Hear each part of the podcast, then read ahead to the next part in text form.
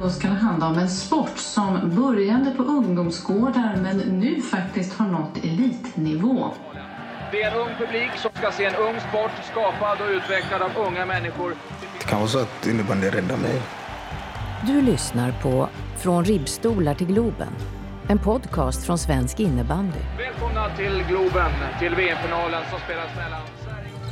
Berättelserna som format innebandyn till det den är idag. Den svenska folksporten. Idag med titel Ni förtjänar inte ett VM. Töntar. 1996 kommer det svenska innebandyförbundet med en galen idé. En idé som få tror på och som hånas i pressen. Men som kommer att rita om spelplanen för svensk innebandy för all framtid.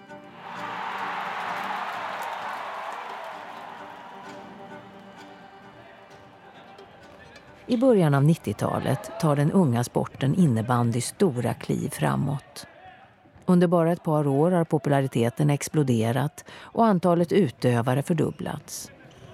Föreningarna blir fler, publiken växer och landets sporthallar bokas allt oftare av innebandylag. Samtidigt kämpar sporten i motvind. Av många betraktas innebandy fortfarande mer som en hobby än en riktig sport. Något som spelas i trånga gympasalar sena fredagskvällar. Och bilden av innebandyspelare som misslyckade hockeyspelare biter sig fast i media. Ett uppsamlingshit för förlorare. Så beskrivs sporten i en artikel i Aftonbladet 1996. Innebandyn som företeelse fick dagligen skäll i olika instanser. Det var otroligt svårjobbat. Med undantag för några lokaltidningar så var media helt mot innebandyn. Det här är journalisten Mikael Fast som i mitten av 90-talet är innebandyförbundets presschef. Enligt honom är det vid den här tiden många som inte riktigt tar innebandy på allvar. Det var väldigt svårt för föreningar att få träningstider och så vidare eftersom att många fritidskontor hade inställningen att det här var ändå någonting som skulle vara dött om, om några år. Skruvar sig mot bortre straffområdet. Jakobsson nickar vidare bollen. Slås in i mitten från Albeck. Det är kalabalik i mitten. Där är Mellberg. Där är Ljungberg. Så faller Ljungberg. Och Mårten Buffon ut och bollen går mot mål. I mål! I mål! Det här är Lasse Granqvist. För den breda idrottspubliken är han kanske mest känd som sportkommentator för Sveriges Radio. Där hans intensiva och påhittiga berättarstil har blivit hans främsta kännetecken. Det är inte möjligt! Han gör ett mål som inte finns! Något som inte är lika välkänt är hans brinnande passion för innebandy. I mitten av 90-talet är Lasse ordförande i Stockholms innebandyförbund. 1994 anordnas det första Europamästerskapet i innebandy. Som värd står Finland och mästerskapet lyckas samla totalt åtta deltagande nationer. Året därpå arrangeras ett så kallat öppet EM i Schweiz. Anmälningslistan är öppen för alla, oavsett världsdel. Och denna gång är elva länder med och spelar. Jag tror att det var något asiatiskt lag som var med, en nation. Men då förlorade ju Sverige på straffar i finalen. Trots en svidande finalförlust mot Finland lämnar den svenska EM-truppen Schweiz med gott humör. Även det internationella innebandysamfundet har fått mer smak och ett VM ses nu som en naturlig utveckling. Sverige tar på sig värdskapet för det som ska bli det allra första världsmästerskapet i innebandy. Nu finns chans till revansch på hemmaplan. Eh, Och det var ju ett försäljningsargument som var ganska starkt för arrangörerna av VM 96. Bland svenska sportjournalister är attityden till ett VM i innebandy däremot inte lika entusiastisk. Inför VM 96 så var ju innebandyn fortfarande någonting som många ansåg att katten hade släpat in. Mikael Fast, presschef på Svenska innebandyförbundet, minns hur tongångarna gick på redaktionerna när planerna på ett världsmästerskap lanserades. Du kan ta ett VM med bara tio länder. Ja, men bandyn då? Ja, men det är en annan sak. Den svenska organisationskommittén fattar tidigt beslut om att gruppspelet spelas i Eddahallen i Skellefteå samt i Fyrishov i Uppsala. Men vilken hall som ska stå som värd för slutspelsmatcherna är dock inte lika klart. Att ha eh, gruppspel i Skellefteå och Uppsala var inga problem. Men nu vill man ju ha en eh, värdig avslutning på VM. Och Stockholm är ju då en stad som har stora arenor och små men inga mellanarenor. I Stockholm finns Eriksdalshallen. Men den är egentligen alldeles för liten. Ett annat alternativ är Hovet. Men problemet är att Hovet redan är bokat. Och då var det Globen som återstod. Globen? Den jättelika bollen som står insprängd i området Johanneshov i södra Stockholm. Sveriges senaste skrytbygge där det svenska ishockeylandslaget skördat stora framgångar. Platsen där påve Johannes Paulus II bara ett par år tidigare samlat Sveriges katoliker. Att det blev Globen var ju långt ifrån självklart. Det var ju en idé från Stockholms innebandyförbunds styrelserum. Och jag vill bestämt minnas att det var eh, farbror Ögren, Jan Ögren Fjällestad, spelemannen från västkusten och jag som var de som stod för idén att det skulle vara Globen. Som ordförande för Stockholms innebandyförbund är det Lasse Granqvist som har det yttersta ansvaret för arrangemanget av mästerskapets slutspelsmatcher. Med publikantalet under de tidigare Europamästerskapen i Finland och Schweiz färskt i minne Globen kommer vara på tok för stor. Det skulle ge en väldigt, väldigt ödslig känsla med kanske 4 000 eller 5 000 i bästa fall. Och folk började håna innebandyn när de till slut tog det här beslutet att eh, boka Globen. När beslutet offentliggörs att VM-finalen ska avgöras i Globen är det många som skrattar åt det hela. I en krönika beskriver Aftonbladets Peter Wennman innebandy som ett uppsamlingshit för förlorare. Och inför mästerskapet publicerar han en text med rubriken Ni förtjänar inte ett VM. Töntar. Han kallar spelarna för plastnissar utan stolthet och beskriver mästerskapet som en töntigt fjuttrande plastorgie. Även om Lasse Granqvist tror på att han och de andra i styrelsen har fattat rätt beslut, som bokat Globen, så finns en viss oro över att belackarna kanske inte är helt fel ute. Enligt Lasse var känslan stark av att vara på tillfälligt besök i en värld där man egentligen inte hör hemma. Jag minns att jag skrev förordet i matchprogrammet för då var utsåldssiffran ungefär 14 400 någonting sånt där. Jag skrev det att det, det här är ett undantag. Vi är snart tillbaka i vardagen i, där vi hör hemma i ribbstolarna och träningstider på fredagnätter och alltihopa det där. Men för en gångs skull ska vi ta det här ögonblicket och göra någonting speciellt utav det. Vi tyckte liksom att det finaste man kan gå in i och vi ville liksom påvisa det för rörelsen att en gång kan vi vara där. Under planeringen behöver Lasse göra en uppskattning av hur många han tror skulle kunna komma till en VM-final. Han vet inte vad han ska tro, men de måste väl ändå våga sikta mot stjärnorna?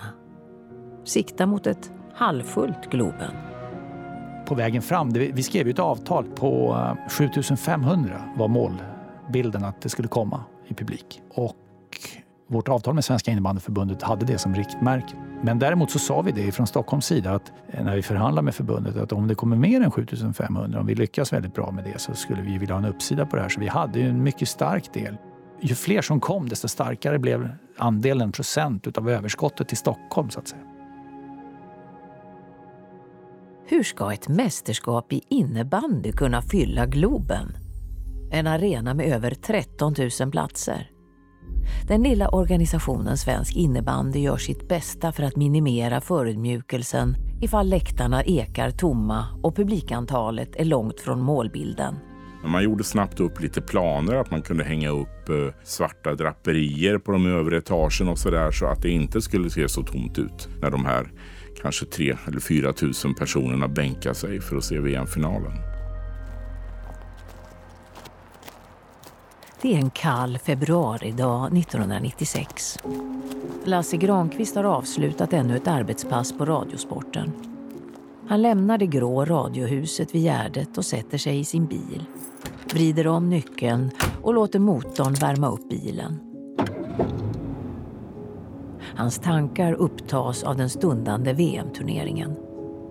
Som ordförande för Stockholms innebandyförbund har Lasse ett stort ansvar och gör allt för att de ska vara förberedda i minsta detalj.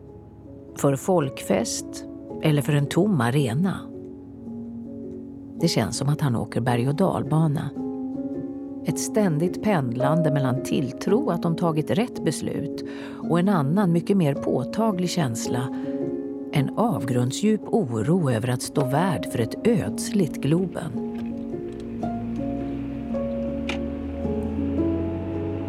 Lasse hittar i Stockholm som i sin egen ficka. Och bilen tar sig fram som av sig själv. Han märker knappt att han rullar ut med Strandvägen eller längs Skeppsbrokajen. Tankarna fortsätter att mala i hans huvud. Har de ändå tagit sig vatten över huvudet? Eller har de kanske gjort precis rätt? Som vågat boka självaste Globen? Utan att han märkt det har han kommit in på Götgatan den långa raka gata som löper tvärs över Södermalm. Lasse kör söderut, i riktning mot vattnet som skiljer innerstan från förorterna. Långt bort, på andra sidan Årstaviken, tronar byggnaden som den senaste tiden upptagit så mycket av hans tankar. Den växer sig större och större och i höjd med Skanstull känns det som att Globen fyller hela vindrutan.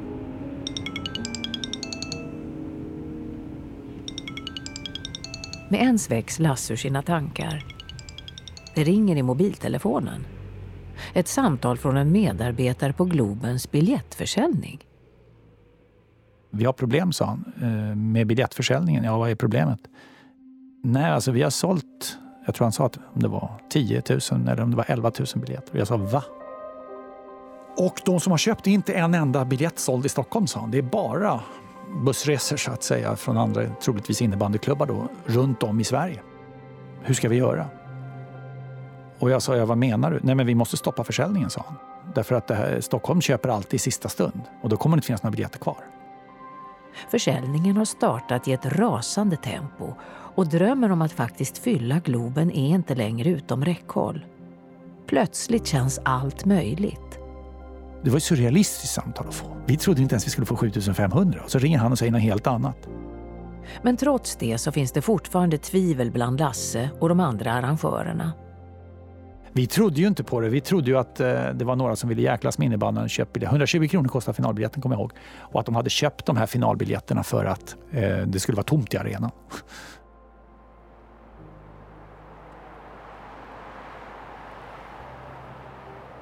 Vintern 1996 är kall. Den biter sig fast hela vägen in i april.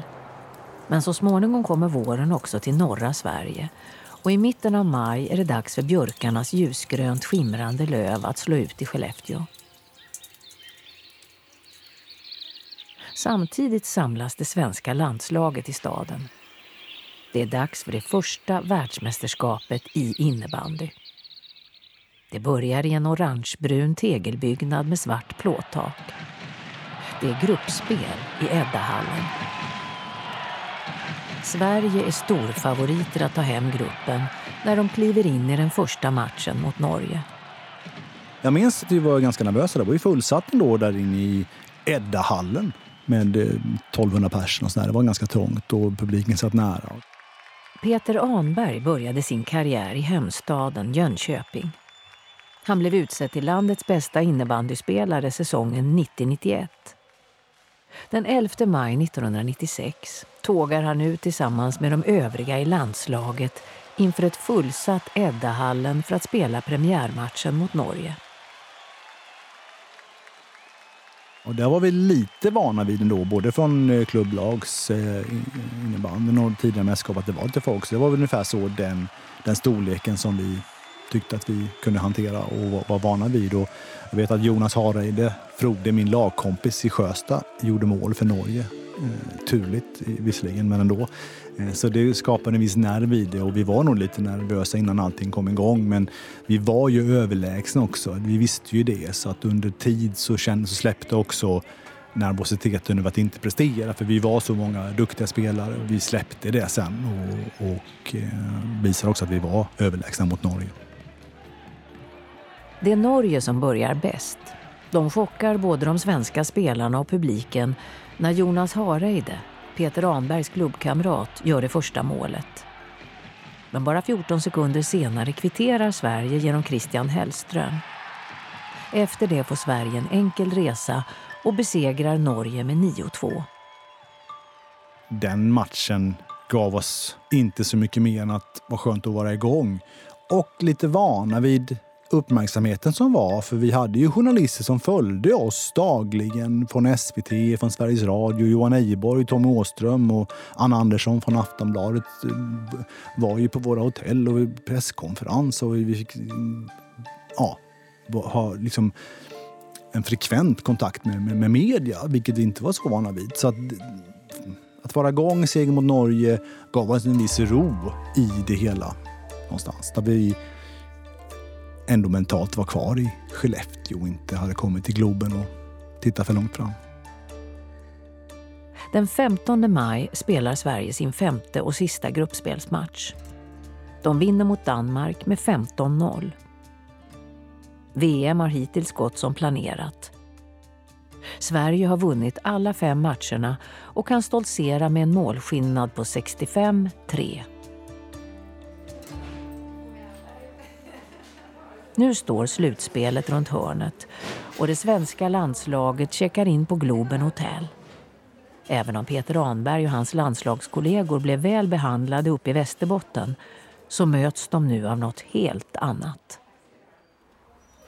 Alltså vi hade vant oss vid att bo på hotell och, och sådär men vi visste att vi skulle få en egen våning på Globen Hotel. Och det var ju någonting som rockstjärnorna och hockeylandslaget, Tre Kronor, hade med ett kodlås till dörren in till våra rum. Så en korridor som var bara för oss. Innan har vi bott på Scandic Hotel eller vad de heter vanligt, som vanliga människor. Men nu fick vi en egen våning, vilket var ju någonstans otroligt häftigt. Det var ju, vi, vi var ju viktiga på något sätt.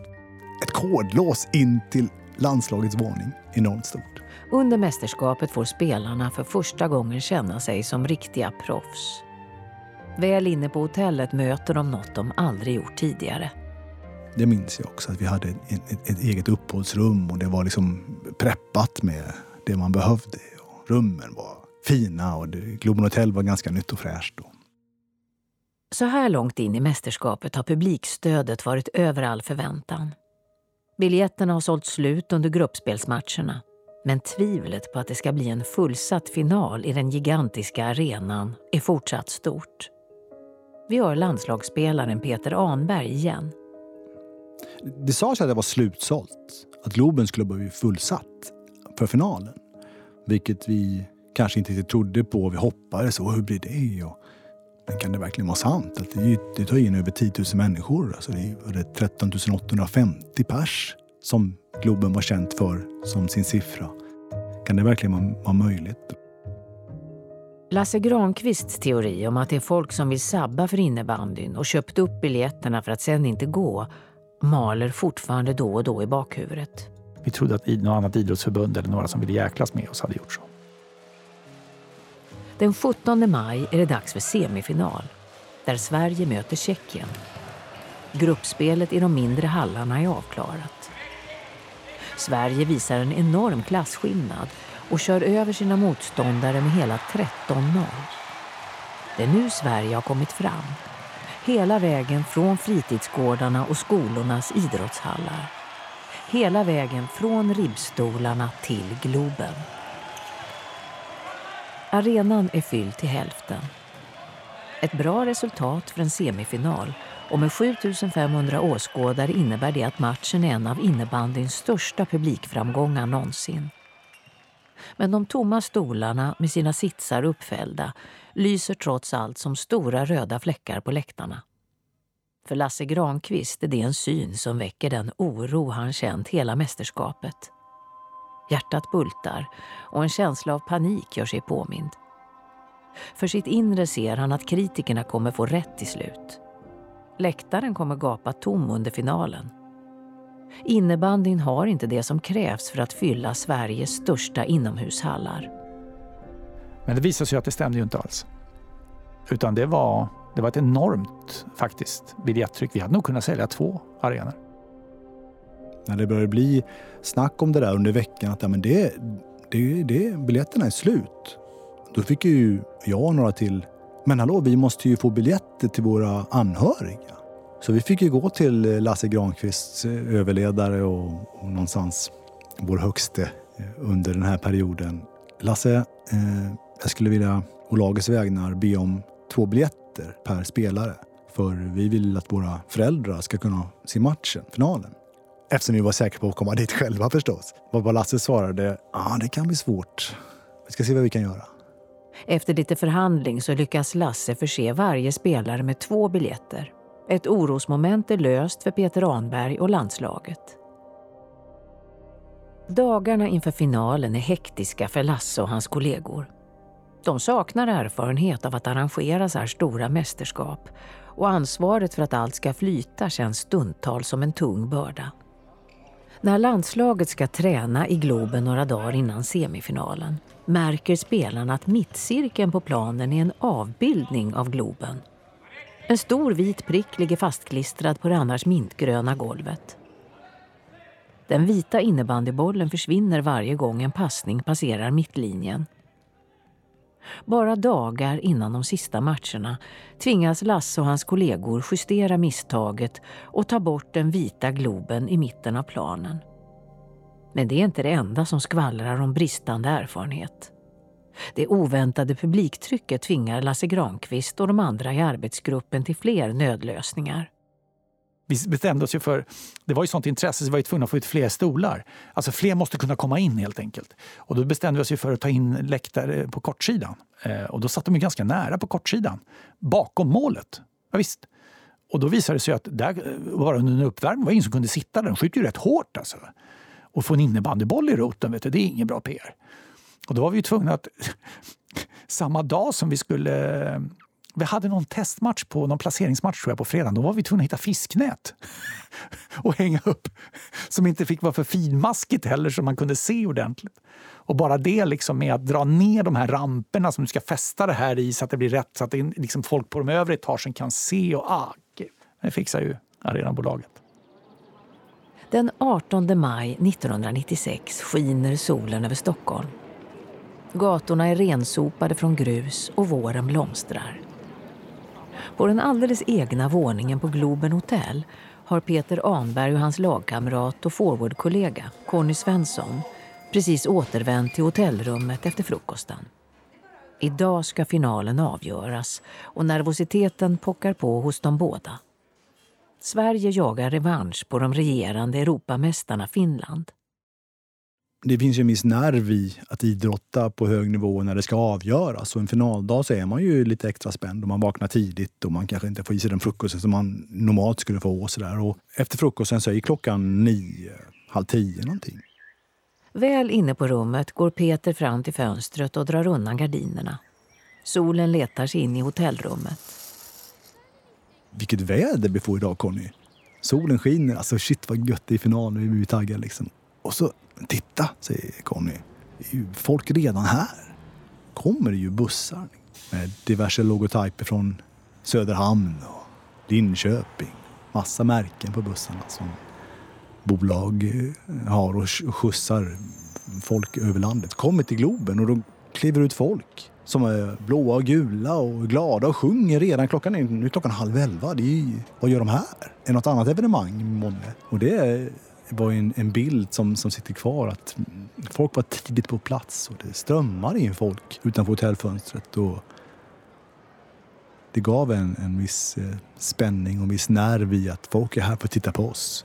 Åt, det var 8000 här igår. Va? Ja, det ska komma dubbelt så många nästan. Mycket märklig känsla, men häftigt.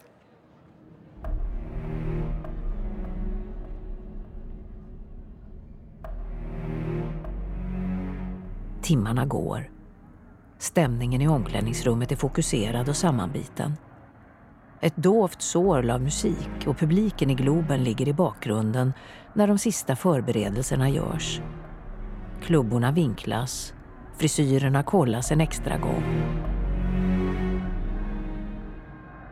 Spelarna får de sista direktiven av förbundskaptenen Christer Kigge Ahlqvist i omklädningsrummet och sen ger sig landslaget ut i Globens katakomber.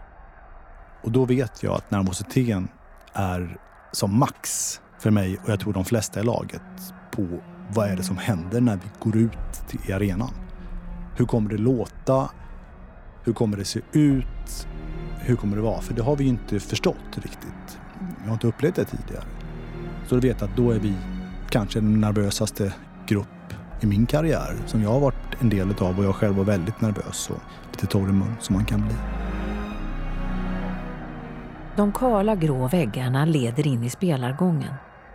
Peter Anberg och de andra i laget radar upp sig för inmarsch. Vi står eh, på led och det finska laget står bredvid oss på led. Vi ska marschera ut tillsammans. Och då står de där, våra antagonister, de som vi lärt känna en hel del genom åren och, och också ha viss respekt för. De vann mot oss förra året. Vi vet att det blir ett tufft motstånd.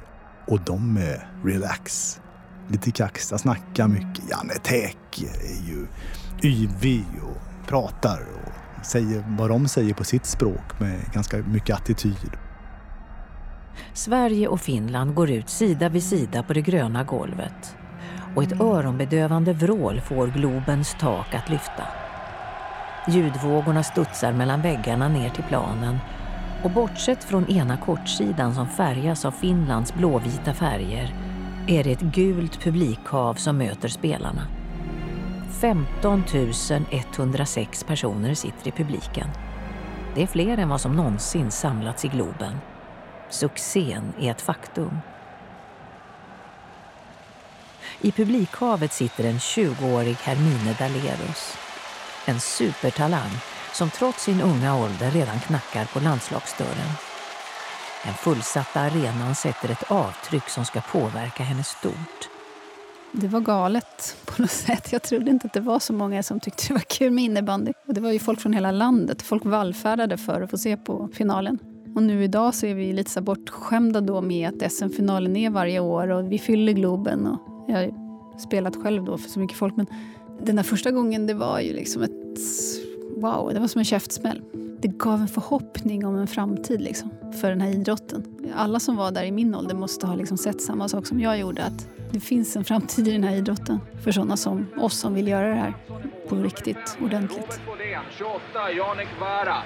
25 Magnus Augustsson, 26 Jan Sjödin, 12 Mikael Östlund. Matchen startar i ett rasande tempo där Finland inleder som det bättre laget med en stark offensiv. Stefan Mattsson i Sveriges mål får göra några inledande räddningar och på de svenska spelarna ser det ut som att nervositeten från spelargången sitter kvar under de inledande minuterna. Det tog ett tag innan nerverna släppte när man kom igång med spelet. Det är ganska stora ytor. Vi är vana vid att eh, väggarna är mycket närmare och när det är, väggarna är en bit bort och eh, rymden runt själva våran plan som är 40 gånger 20 är stor, då känns det alltid mycket större. Sträckorna är lite längre att löpa och man tycker inte att man är lika snabb då, så för att känslan är sån. Och det tog ganska många byten innan det försvann. Att man blev i momentet, i situationerna, i stunden. Det, det tog ett tag innan rymden kom till dig. Utan det, och det blev som vanligt någonstans. Christian Hellström, han har två SM-guld och en jättestjärna.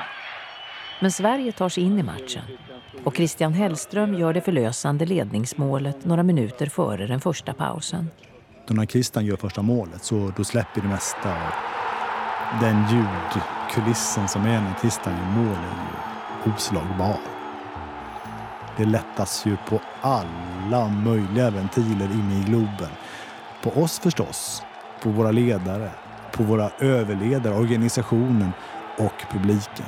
Så då släpper ju mycket tryck efter första målet. 1-0 ger Sverige energi. Därefter kan Sverige spela ut rejält. I andra perioden är det Sverige som har ett grepp om matchen. Robert Bodén ger ifrån sig ett dragskott. Han prickar krysset. 2-0. Finnarna jobbar hårt, men svenskarna är bättre. Ett misstag från en finsk klubba gör att bollen dimper ner hos Magnus Augustsson som trycker dit 3-0. Glädjen i arenan är hejdlös och allvaret i matchen börjar sakta men säkert avta efter att Martin Olofsson helt på egen hand gör 4-0.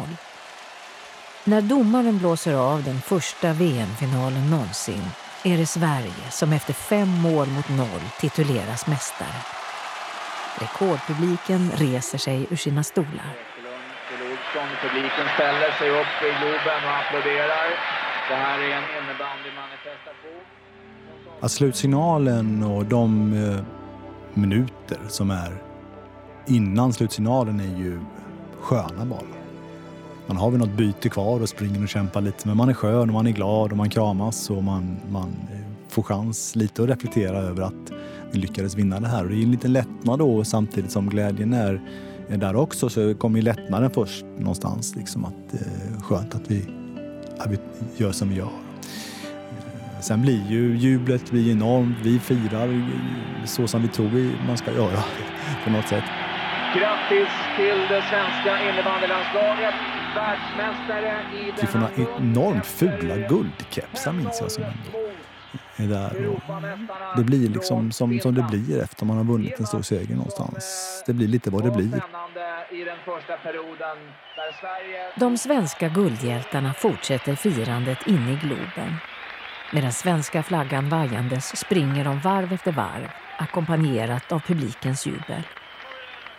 Den blågula massan stannar kvar och hyllar Sverige. Förbundskaptenen Kigge Ahlqvist, som under hela mästerskapet varit återhållsam och inte visat känslor, släpper nu på alla spärrar och glädjetårarna rinner ut med kinderna. Guldmedaljörer, the world champions 1996, Sweden, Team Sweden.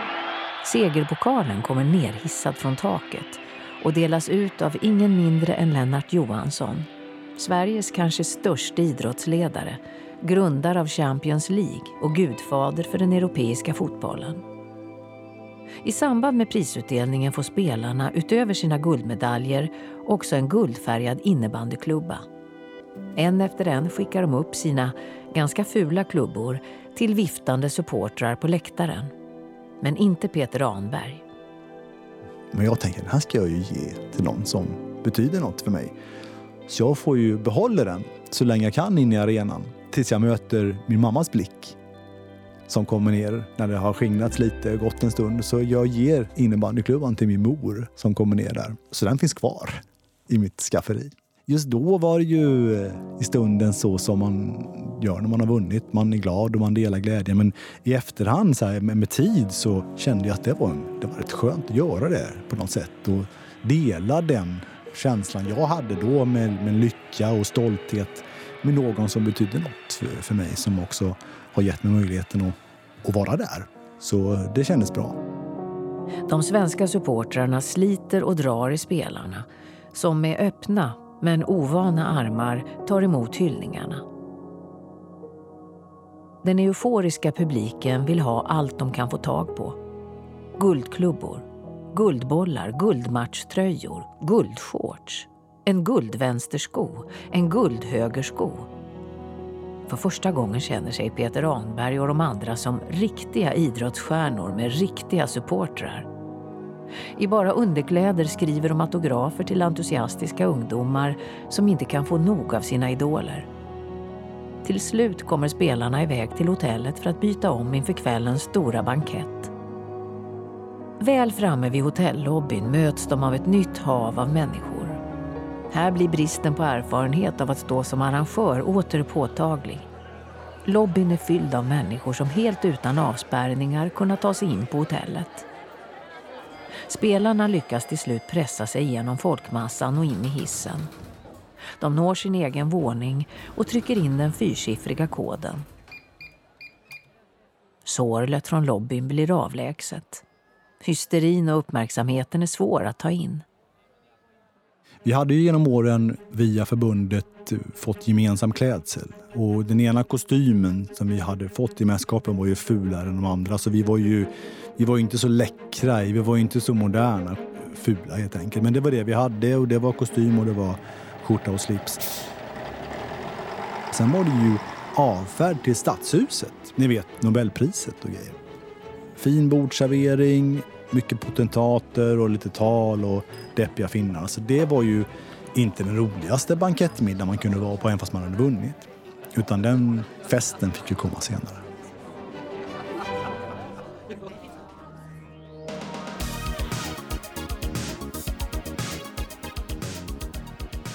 Kvällen avslutas på Café Opera. 90-talets hetaste nattklubb.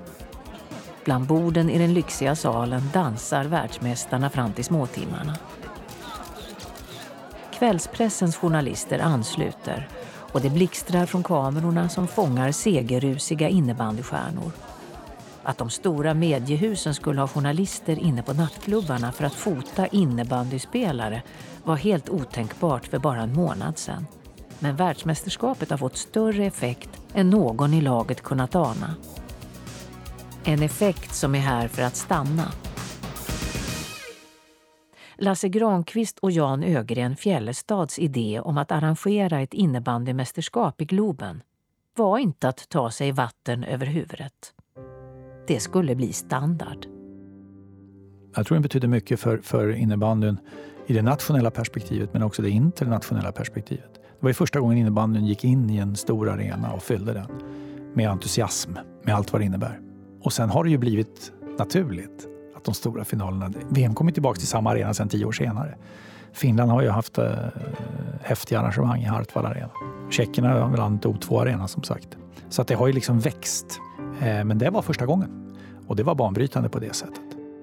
Det erkännande som de kämpat för i flera år har äntligen kommit. VM-finalen slår publikrekord i Globen. Journalisterna börjar på riktigt att skriva om sporten. Innebandy ses inte längre bara som en hobby bland ribbstolar sena fredagskvällar.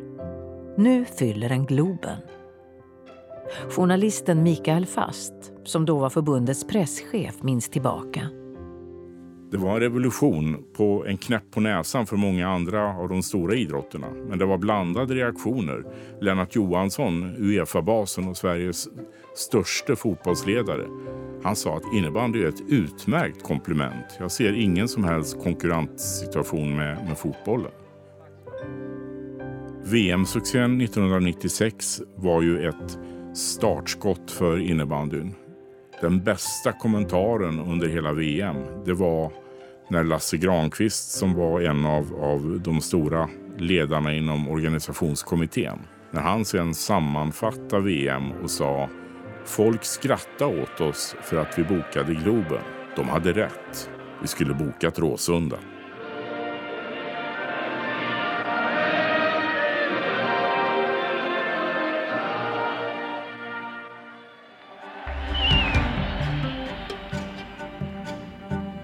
Hört Svensk innebandys podcast Från ribbstolar till Globen om herrarnas världsmästerskap 1996. Medverkade gjorde Peter Anberg, Lasse Granqvist, Mikael Fast och Hermine Dalerus. Det här var en produktion av Post och ljudbang för svensk innebandy. Jag heter Marie Rickardsson.